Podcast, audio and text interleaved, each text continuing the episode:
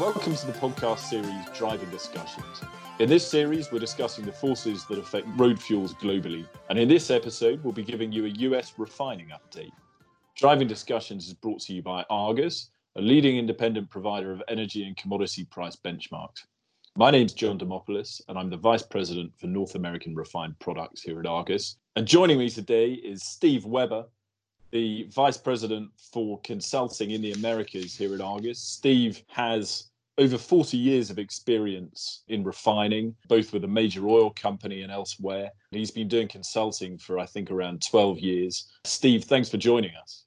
Thank you, John. It's great to be with you today. So I think we wanted to start off just by looking at the state of US refining right now. I mean, obviously, we've all seen demand for the products have dropped off enormously because of COVID, refiners have scaled back throughputs all across North America and, of course, globally. And maybe we're seeing some inching back to higher production levels. But where do things stand right now? Great question, John. To start with, the U.S. refining industry has been suffering dramatically since the pandemic has kicked in. We saw utilization uh, for all the U.S. dropped from the high 80s down to the upper 60s, with the bottom being about 67, 68 percent. That has recovered some as we've gotten into driving season. Uh, people are appear to be taking more driving vacations than flying because of concerns about COVID. And uh, we've seen the utilization rebound to about 77.5% with the data from last week from the US EIA. That's still very far below where the industry wants to operate. Typically, the industry would love to see high 80s, low 90s. That gives them refineries that run more efficiently. It spreads their cost over more volume or more tons, depending on how you do your calculation. And they uh, it, it's just a, a, better operation for the, the plant itself. Uh, they're they're just more efficient, easier to operate. When you cut back the plant to the low 60s or mid 60s, process units don't tend to like to operate there very well. They're more difficult to operate, and so it could provide more opportunities, so to speak, for unit upsets and problems overall operating the facilities. And have we seen? I mean, you, you mentioned the sort of difficulties of operating at low rates, and whether that's, I guess, units turned down or units just idled completely. But have we seen any sort of any real operational issues emerging at refineries during this period, or has it really been more of a case of, you know, economically those plants haven't enjoyed this time? Well, the industry has, in my view, has been fortunate that we've not seen a lot of incidents where there's been accidents or major issues at refineries. The larger refineries in the country tend to have what we call two different trains. So a train we define as, as an example, a crude unit, a vacuum unit, an FCC, a reformer, some other downstream units like hydrotreaters. And so if they have multiple of trains to reduce their utilization, they can completely shut down one of those trains and operate the other one. So that helps their efficiency as they can run one part of the refinery pretty much fully utilized while the other train is shut down. Smaller refineries that tend to only have one of each of these types of units, it's more challenging. My experience as a refinery engineer and in operations is that if you try to operate some of the equipment at 60 to 70% utilization, it can be done, but it's more challenging. Typically, the energy efficiency is lower, and the refinery is more difficult to operate to make specification products. But it seems that the industry's coping with this pretty well, but I believe they're eagerly awaiting the opportunity to get utilization back up to uh, more typical levels, but that's going to be a while before that happens. Yeah, and, and great that they've been able to operate safely during this period. You talked about throughput creeping up as people perhaps take more road trips, use more gasoline rather than flying, and pushing up jet fuel demand. Has there been any sort of geographical imbalance to that slight recovery? I don't know if we would talk PADDs or individual sort of geographies, but has one geography sort of outperformed others in terms of recovering and seeing rates push back up again? The Midwest seems to be recovering a, a, little bit more than maybe the other regions. The U.S. Gulf Coast, which is PADD 3, has become more dependent on exports of some refined products such as gasoline and diesel.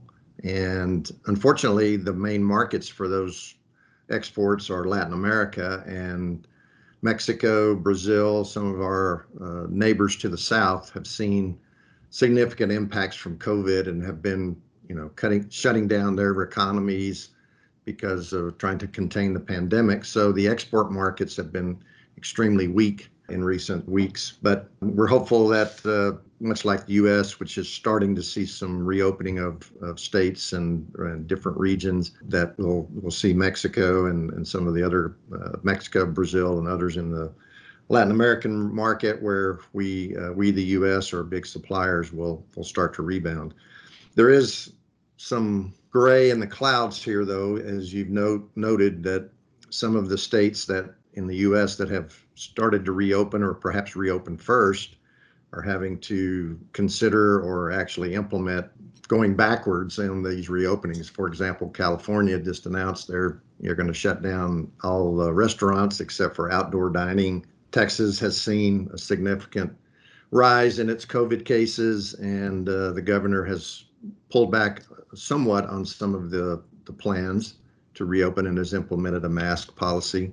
We'll see if there's going to be further reductions in the uh, business environment, but uh, that that certainly has the potential to stop the recovery momentum that we've seen, and could see that backtrack some. But it, surprisingly, gasoline demand has gone from less than six million barrels a day at the low point back in April to over eight and a half million barrels a day, which is still a million barrels a day below typical for this time of year, but it is a bit surprising that we've seen that big of rebound. So to me, that says people are taking vacations. Maybe a lot of us are still working from home, so our commuting consumption of gasoline is lower, but people are taking vacations. And of course, the airline industry has been tremendously impacted. We are starting to see a bit of a rebound in that area, but I think people are making the decision that they'd rather spend time in a car with their family than get on an airplane with a hundred other strangers and uh, take the risk of,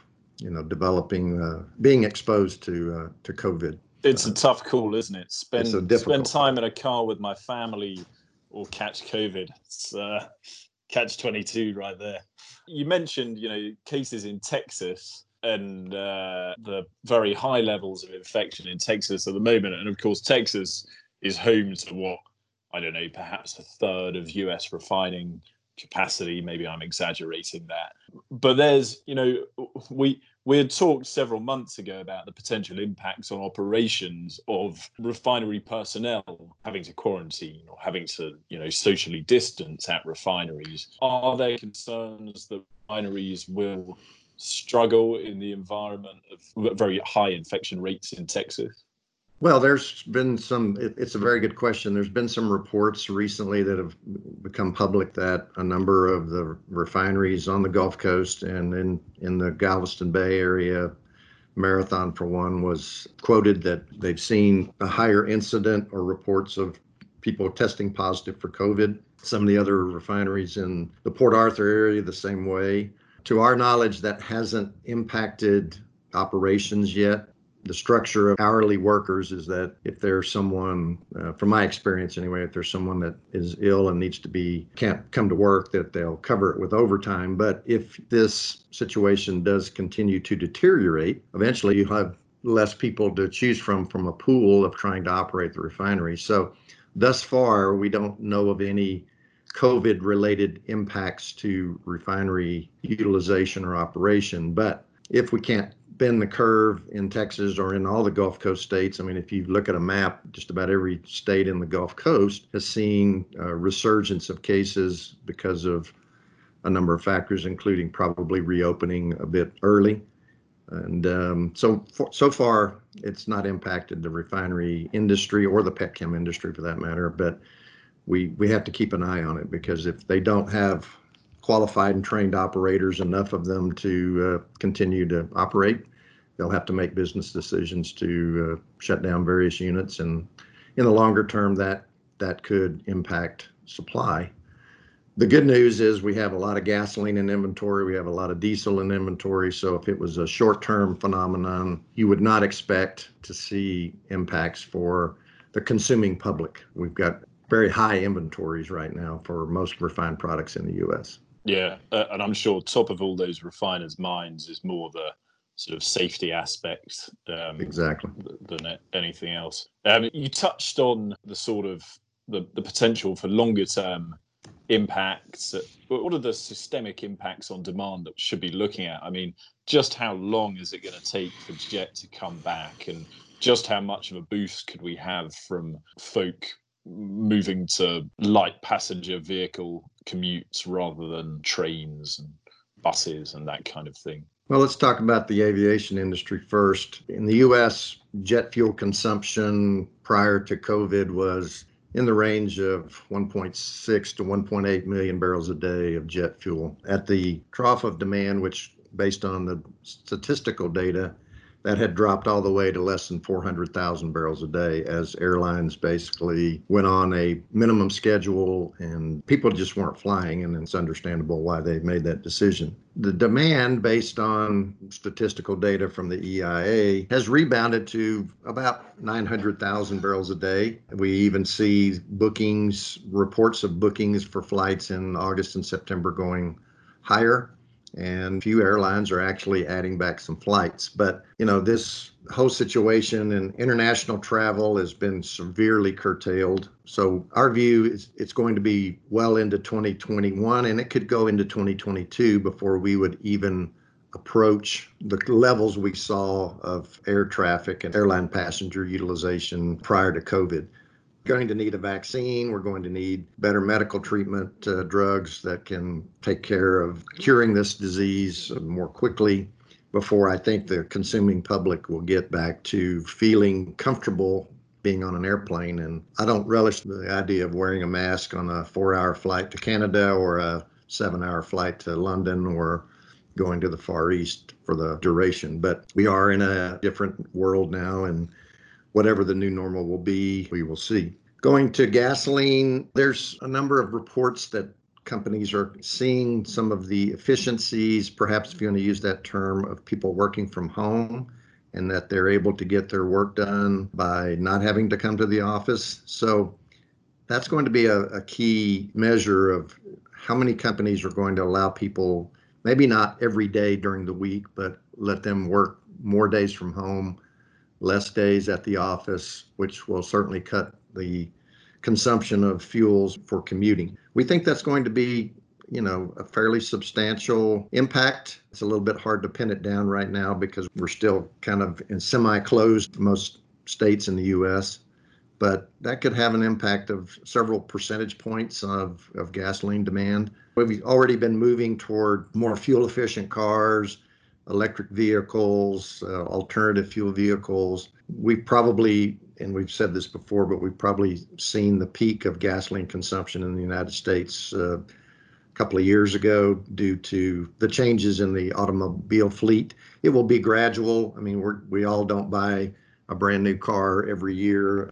The fleet has to turn over, and that takes time. But so it's going to be a challenge for the global refining industry and for the uh, U.S. refining industry in the long term because gasoline demand in the United States is already likely peaked. And it also depends on what uh, the next administration, whether it's the current one that's reelected or the, uh, a new one comes in, and what their policies are on ethanol and gasoline, renewable fuels and things of that nature as far as impacts on the refining industry going forward. But it's going to be, uh, and has been, and will continue to be a very challenging market for that industry.